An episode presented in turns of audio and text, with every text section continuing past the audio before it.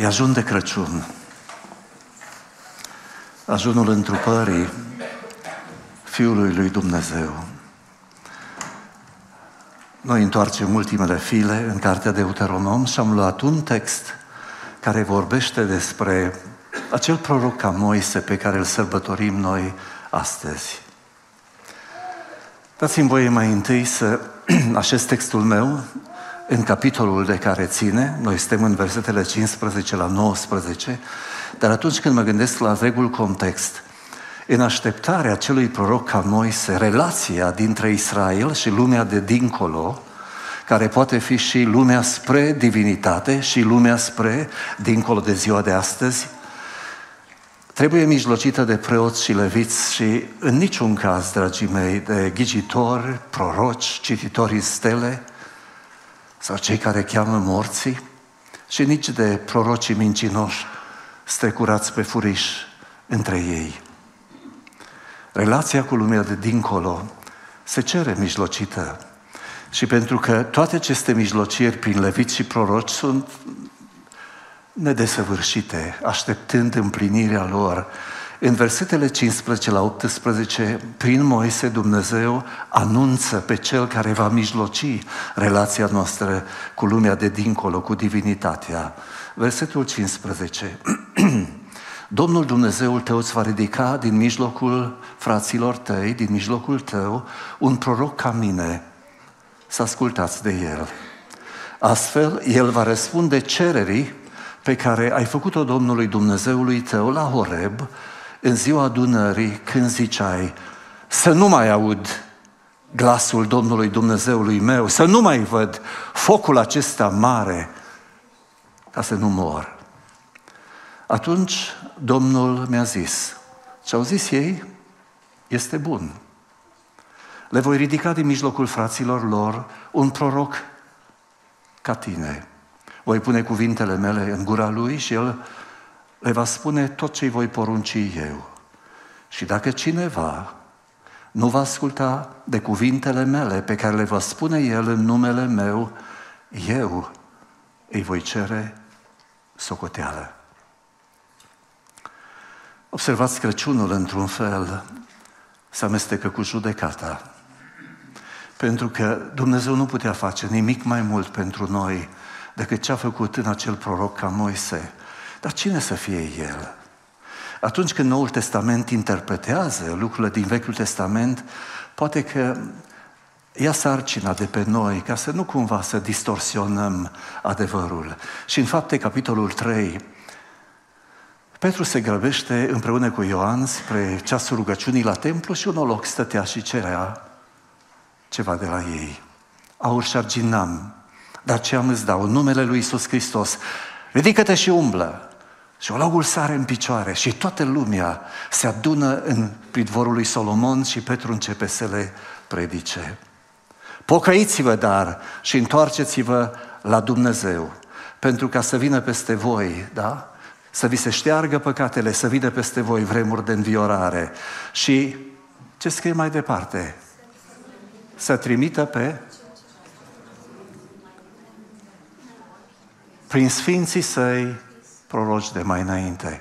Să trimită. Când am citit textul acesta, m-am gândit, Petre, ce s-a întâmplat cu tine?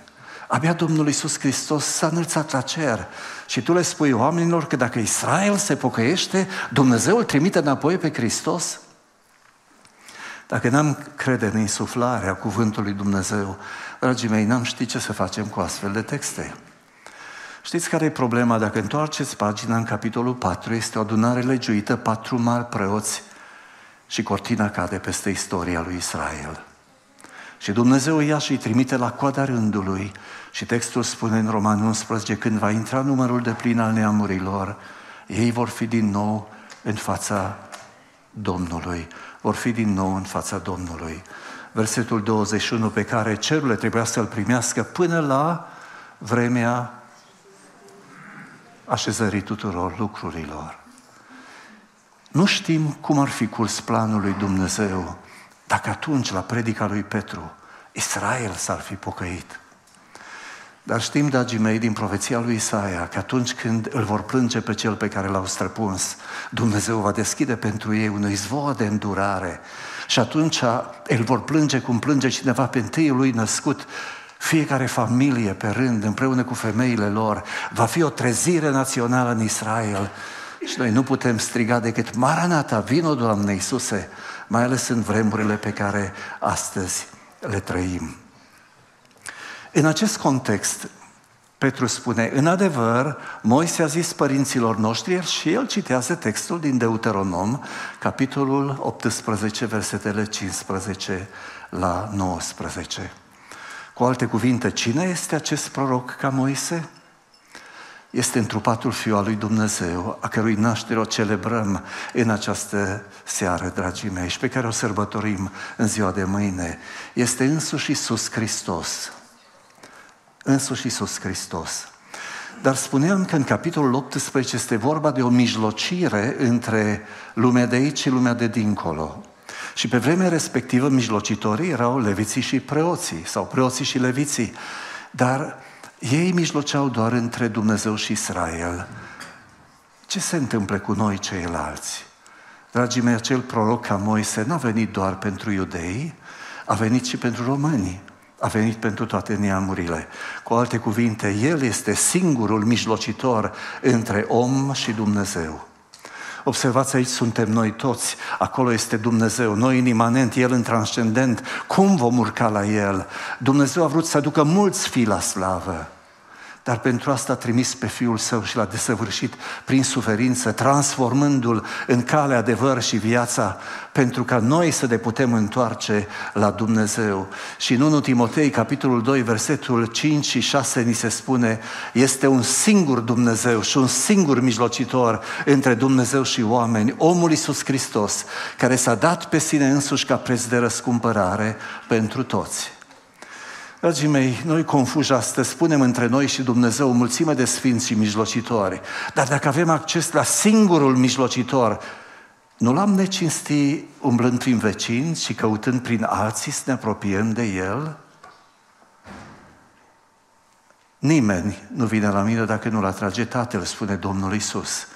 Dar Tatăl ne atrage pe toți la singurul mijlocitor între Dumnezeu și oameni. Și acesta este acel proroc ca Moise. Petru și Ioan sunt târâți înaintea Sinedriului și li se cere socoteală de minunea pe care au făcut-o, dar pentru că logul umbla, poporul vedea, nu puteau să le facă nimic decât i-a obligat să nu mai vorbească în numele lui Isus. Petru s-a uitat la mai marii lui Iuda și i-au zis, judecați voi singuri. Se cuvine să ascultăm mai mult de voi decât de Dumnezeu? După care în versetul 12 face o afirmație tranșantă. În nimeni altul nu este mântuire, căci nu este sub cer niciun alt nume dat oamenilor în care să fie mântuiți. Dragii mei, dacă prorocul ca Moise a venit și dacă în numele lui există mântuire, să respingi singura ta șansă, mi se pare că e o nebunie. Ori Crăciunul nu este o iesle cu un prunc la care să aducem daruri, să-i cântăm colinzi, Dragii mei, chiar și în Iesle El era Dumnezeu. Dumnezeu întrupat, venit între noi, dragii mei, ca singura soluție, singura nădejde pentru omenirea întreagă. Într-adevăr, Moise spune că Dumnezeu va trimite un proroc ca mine, un proroc ca mine. Dar acest proroc ca Moise a fost hotărât de Dumnezeu din veșnicii.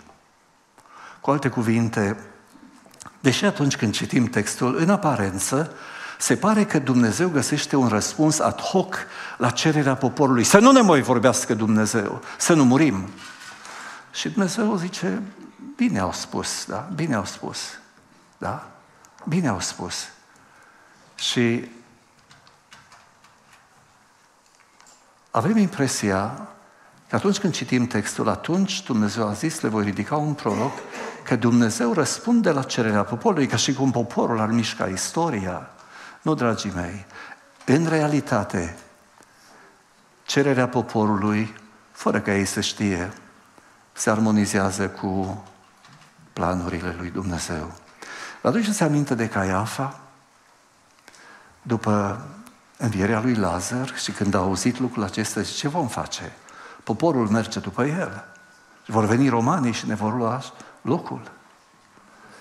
Deci este mai bine să moară un singur om pentru tot neamul decât să piară tot neamul. El nu știa că rostește o profeție, că era aliniat la planurile lui Dumnezeu. Exact așa, poporul înfrigurat, înfricoșat, până și Moise spune, sunt îngrozit și tremur acolo la Sinai. Să nu ne mai vorbească Dumnezeu, să nu mai auzim glasul Lui, să nu vedem acest foc mare, ca să nu pierim. Bine au grăit, a spus Dumnezeu. Cererea poporului, fără ca ei să știe, era aliniată la planurile eterne ale lui Dumnezeu. La început era cuvântul. Și cuvântul era cu Dumnezeu și cuvântul era Dumnezeu. El era la început cu Dumnezeu. Toate lucrurile au fost făcute prin El. Nimic din ce a fost făcut n-a fost făcut fără El. În El era lumina oamenilor și lumina era viața oamenilor. Cu alte cuvinte, textul din Ioan ne trimite înapoi spre planurile veșnice ale lui Dumnezeu. Totul a fost hotărât, dragii mei, înainte de temeria lumii. Nu scrie Pavel în Efeseni, capitolul 1, în El, în Hristos, Dumnezeu ne-a ales înainte de întemeria lumii ca să fim sfinți și fără prihană și continuă apoi cu desfășurarea planului lui Dumnezeu? În Genesa, capitolul 3, versetul 15, Dumnezeu nu inventează o soluție la problema omenirii care a întins mâna și a luat din fructul oprit, ci Dumnezeu rostește în istorie cuvânt de întrupare. Și acolo în Eden era șarpele Adam și Eva și în auzul celor doi Dumnezeu judecă și rostește verdictul asupra șarpelui. Vrășmășie voi pune între tine și femeie, între sămânța ta și sămânța ei. Aceasta îți va zdrobi capul și tu îi vei zdrobi călcâiul cuvânt de biruință asupra celui rău.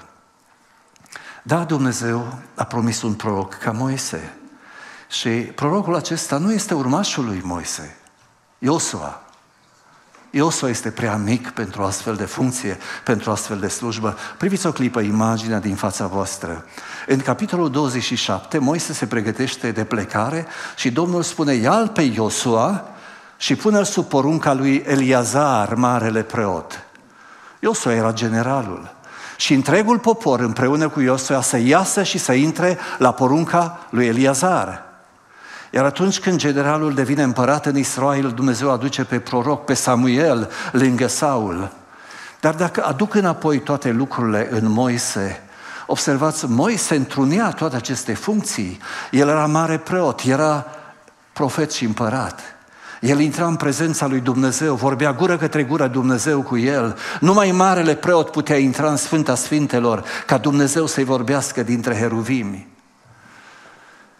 Dar dacă adun acum în acel proroc ca Moise toate aceste funcții, nu e așa că prorocul ca Moise trebuia să fie mare preot, trebuia să fie împărat și trebuia să fie profet? De unde au știut magii ce daruri să-i aducă? De unde au știut magii ce daruri să aducă marelui preot, împăratului și profetului? Un proroc ca Moise, dar ce e atât de special legat de Moise ca însuși întrupatul Fiul al lui Dumnezeu să fie asemănat cu el?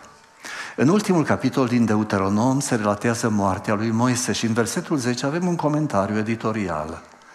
Versetul 10 spune, în Israel nu s-a ridicat proroc ca Moise, pe care Domnul, ce scrie?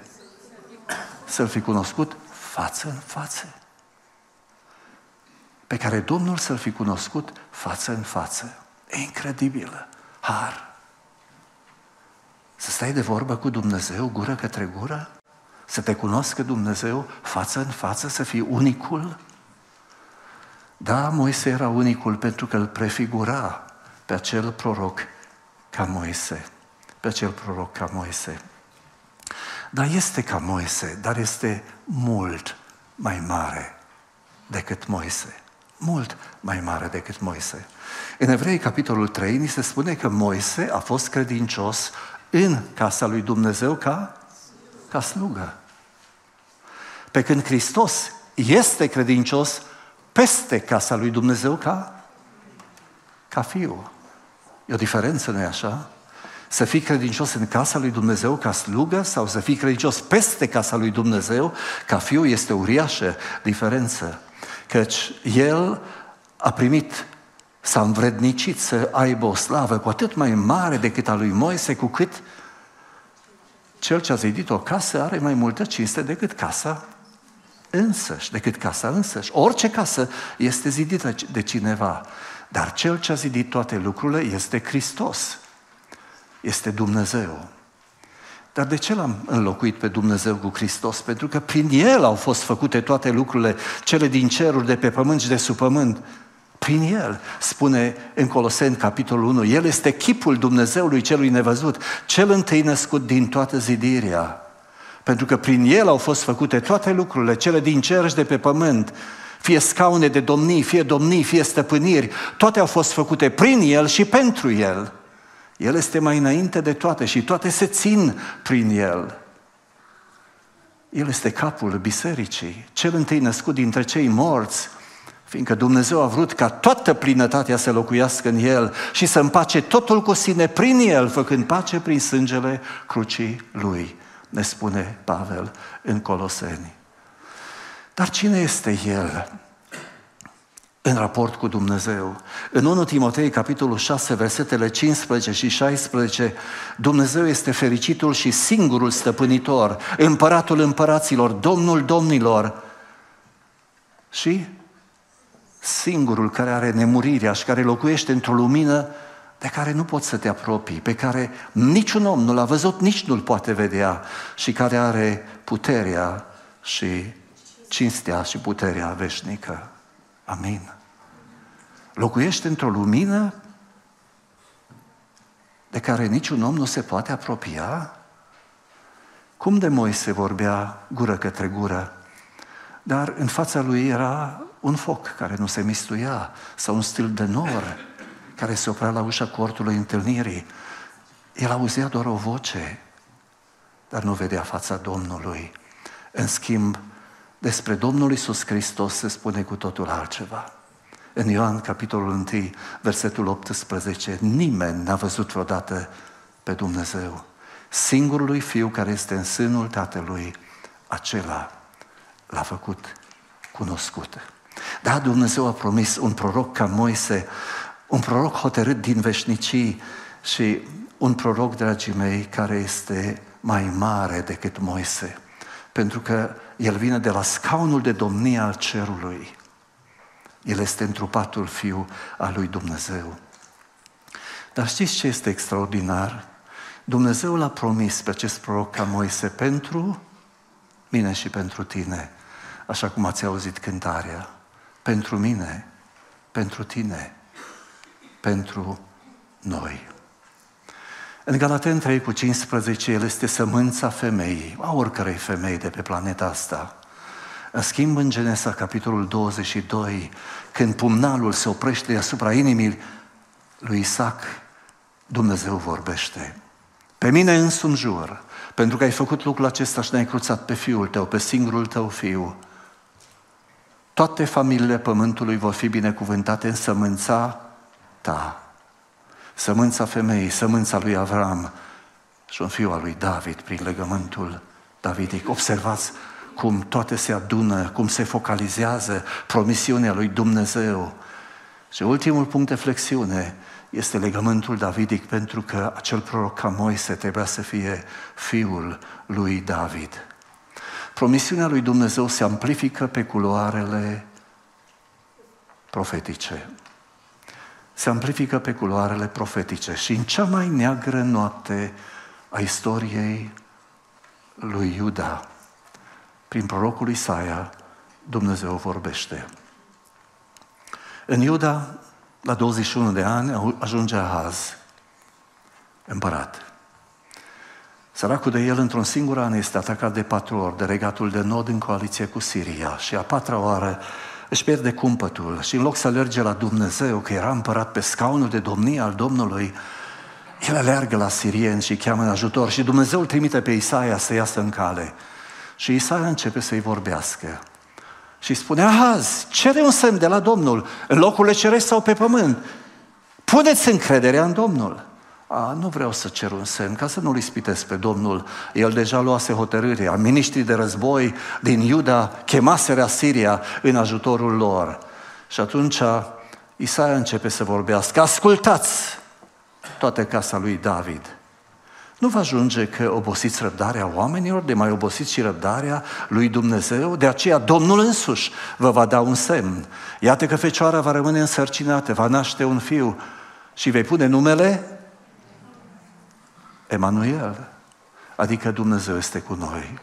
În contextul imediat, fiul acesta este fiul lui Isaia, dar înainte ca pruncul să poată spune mamă sau tată, să deosebească binele de rău, împărații care ai chemat în ajutor nu se vor opri în Efraim, ci vor trece granița să-ți dea o lecție azi.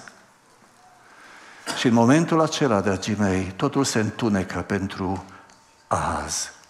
Și ascultați cum se termină capitolul 8, versetele 20 la 22. La lege și la mărturie, strigă profetul, căci dacă nu vor vorbi așa, nu vor răsări zorile pentru poporul acesta. El va pribegi prin țară, apăsat și flămând, și când îi va fi foame, se va mânia și va huli pe împăratul, pe Dumnezeul lui. Apoi, fie că va ridica ochii în sus, fie că va privi spre pământ, nu va fi decât, decât, necaz, negură, neagră și se va vedea izbăvit întuneric bestă. Totuși, întunericul nu va domni veșnic pe pământul pe care acum este necaz.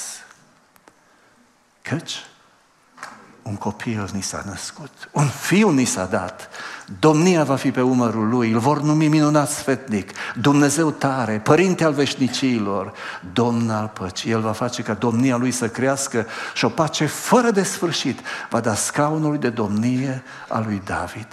O pace fără de sfârșit. Împărăția lui va fi întărită cu neprietenire și judecată de acum și până în veci. Iată ce va face Domnul oștirilor. Și dacă întoarceți două pagini în capitolul 11, îl veți vedea pe acest prunc în apa Iordanului, Duhul coborându-se peste el ca să-și înceapă lucrarea. Ca să-și înceapă lucrarea. Apoi, o drasle va ieși din tulpina lui Ișai și va da din rădăcinile lui. Duhul Domnului se va odihni peste el Duh de înțelepciune și de putere, Duh de sfat și de tărie, Duh de cunoștință și frică de Domnul. Plăcerea Lui va fi frica de Domnul. El nu va judeca după înfățișare și nu va hotărâ după cele auzite, ci va judeca pe săraci cu dreptate și va hotărâ cu nepărtinire asupra nenorociților țării. Va lovi cu toiagul cuvântului lui pământul și cu suflarea buzelor lui va omorâ pe cel rău. Neprihănirea va fi brâul coapselor lui și cădincioșia brâul mijlocului lui. Și dacă răsfoiți cartea Isaia, apelativele mesianice încep să se amplifice. Mai întâi spune lui Ezechia, care întors și el spatele ca tatălui lui Dumnezeu. Ezechia, Dumnezeu va pune o piatră din capul unghiului clădirii și cine se va grăbi să o ia de sprijin, nu se va grăbi să fugă. Dar el este nu doar piatra din capul unghiului, este brațul Domnului prin care Domnul își va face lucrarea. Este robul Domnului prin care va aduce mântuire pentru toate familiile pământului. Dar tot Vechiul Testament este doar un advent o perioadă de așteptare a împlinirii vremii, ca Dumnezeu să împlinească profeția din Deuteronom, capitolul 18. Da, a fost promis un proroc ca Moise, dar hotărât din veșnicii și de aceea mai mare decât Moise.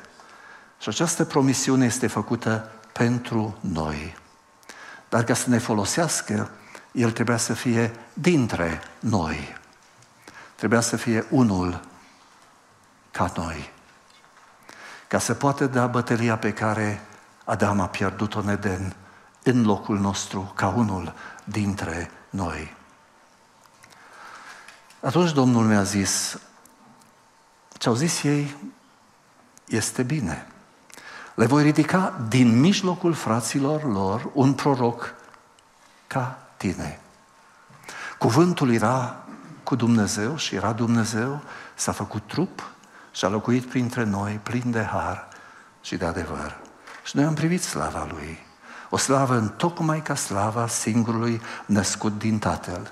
Iar în Galaten, capitolul 4, Pavel spune, când a venit împlinirea vremii, Dumnezeu a trimis pe Fiul Său, născut din femeie, născut sub lege, ca să răscumpere pe cei ce erau sub lege, ca să căpătăm înfierea. Și pentru că sunteți fii, Dumnezeu ne-a trimis în inimă Duhul Fiului Său care strigă, Ava, adică Tată. Așa că nu mai ești rob, ci fiu. Și dacă ești fiu, ești și moștenitor împreună cu Dumnezeu sau prin Dumnezeu împreună cu Hristos.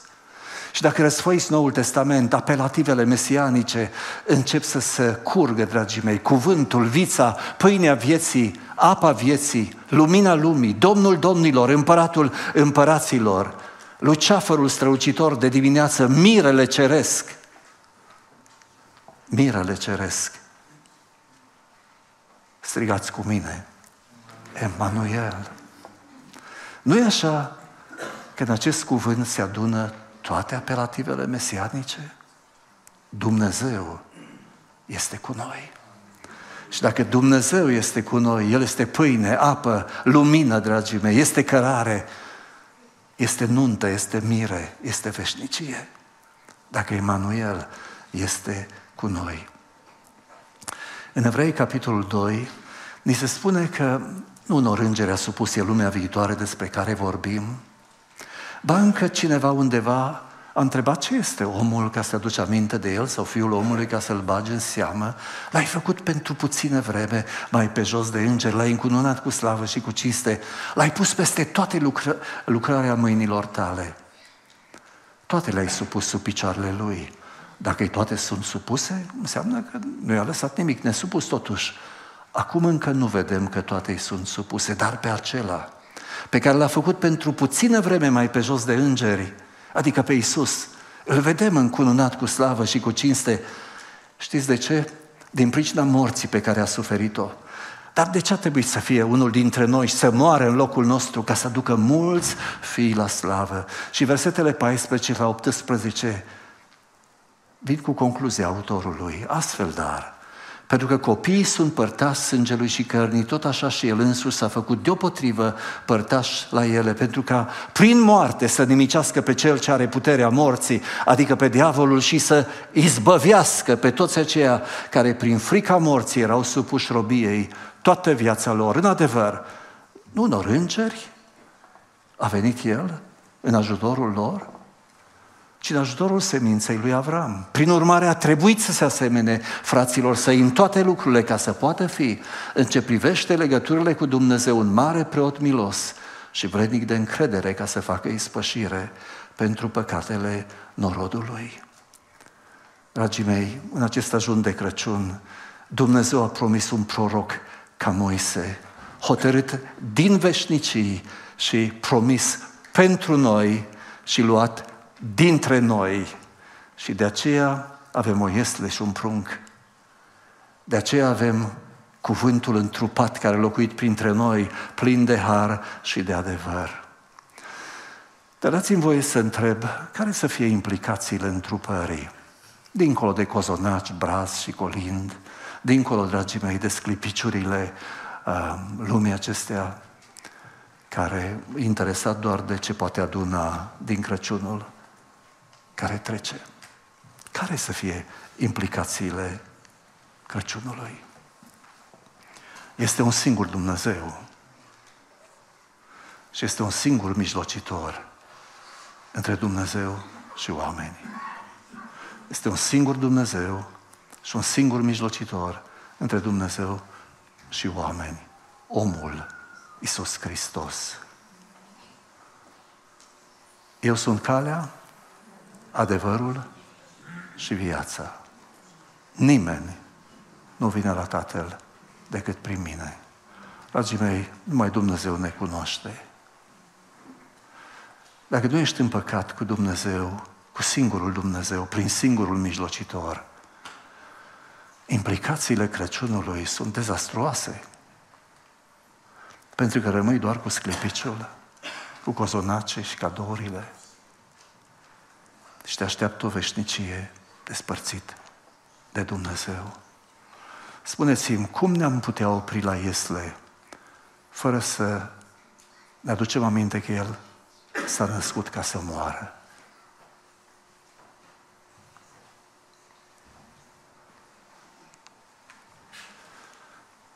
Iisus și-a dat Duhul și îndată. Perdeaua din lăuntrul templului s-a despicat de sus și până jos. Și prin aceasta Duhul Sfânt mărturisea că drumul spre casă este în sfârșit deschis. Ne putem întoarce în brațele Tatălui, ne putem întoarce acasă, astfel, dar, fiindcă prin sângele lui Hristos avem o intrare slobodă în locul preasfânt, pe calea cea nouă și vie, pe care ne-a deschis-o El, prin perdeaua din lăuntru, adică trupul Său, și fiindcă avem un mare preot pus peste casa lui Dumnezeu, pus peste casa lui Dumnezeu, ca fiu, dragii mei, nu ca slugă, peste casa lui Dumnezeu, să ne apropiem cu o inimă curată, cu credință de plină, cu inimile stropite și curățite de un cuget rău și cu trupul spălat cu apă curată, să ținem fără șovăire la nădejdea mântuirii noastre. Și să nu părăsim adunarea cum au unii obicei, ci să ne îndemnăm unii pe alții și cu atât mai mult cu cât vedeți că ziua se apropie. Aduceți-vă aminte de duminica trecută, de cântarea lui Moise. Cel care a ales să nu răspundă cu iubire la iubirea lui va gusta rigoarea dreptății lui. Știți de ce? Pentru că așa se termină textul nostru. Versetele 18 și 19. Le voi ridica din mijlocul fraților lor un proroc ca tine. Voi pune cuvintele mele în gura lui și el le va spune tot ce îi voi porunci. Și dacă cineva nu va asculta de cuvântul meu pe care, sau de cuvintele mele pe care le va spune el în numele meu, eu îi voi cere socoteală. Nu știu de ce Duhul lui Dumnezeu l-a insuflat pe Petru să înșurubeze un pic mai bine acest sfârșit de text, dragii mei, în mintea și auzul celor care ascultau predica în pridvorul lui Solomon, versetul 23. Și oricine nu va asculta de prorocul acesta, ce scrie? Cum îi va cere Dumnezeu socoteală? Va fi nimicit cu desăvârșire din mijlocul poporului său va fi nimicit cu desăvârșire din mijlocul poporului său. Deși nu se potrivește de Crăciun, pentru că sărbătoarea bucuriei, dragii mei, pruncul acesta s-a născut să moară. Nu prin nașterea lui, nu prin viața lui, ci prin moartea și învierea lui avem nădejdea veșniciei. Și de aceea, în evrei, după ce Calea cea nouă și vie ne-a fost deschisă prin perdeaua din lăuntru, adică trupul său. Autorul continuă. Cel ce a călcat legea lui Moise este omorât fără milă pe mărturia doi sau trei martori, cu cât mai aspră pedeapsă, credeți că va primi cel ce va călca în picioare pe Fiul lui Dumnezeu și în Iesle era Dumnezeu. Va pângări sângele legământului care a fost sfințit și va batjocori Duhul Harului că știm cine este Cel ce a zis. A mea este răzbunarea, eu vă răsplăti. Și de altă parte, Dumnezeu va judeca pe poporul său. Grozav lucrurile să caze în mâinile Dumnezeului celui viu. Dragii mei, până nu vine momentul judecății, brațele Tatălui ne așteaptă pe fiecare. Pocăiți-vă și întoarceți-vă la Dumnezeu să vină peste viața ta, peste viața mea, vremuri de înviorare și Dumnezeu să-L trimită pe Fiul Său în inima noastră ca să devenim purtători de Dumnezeu. Amin. Amin.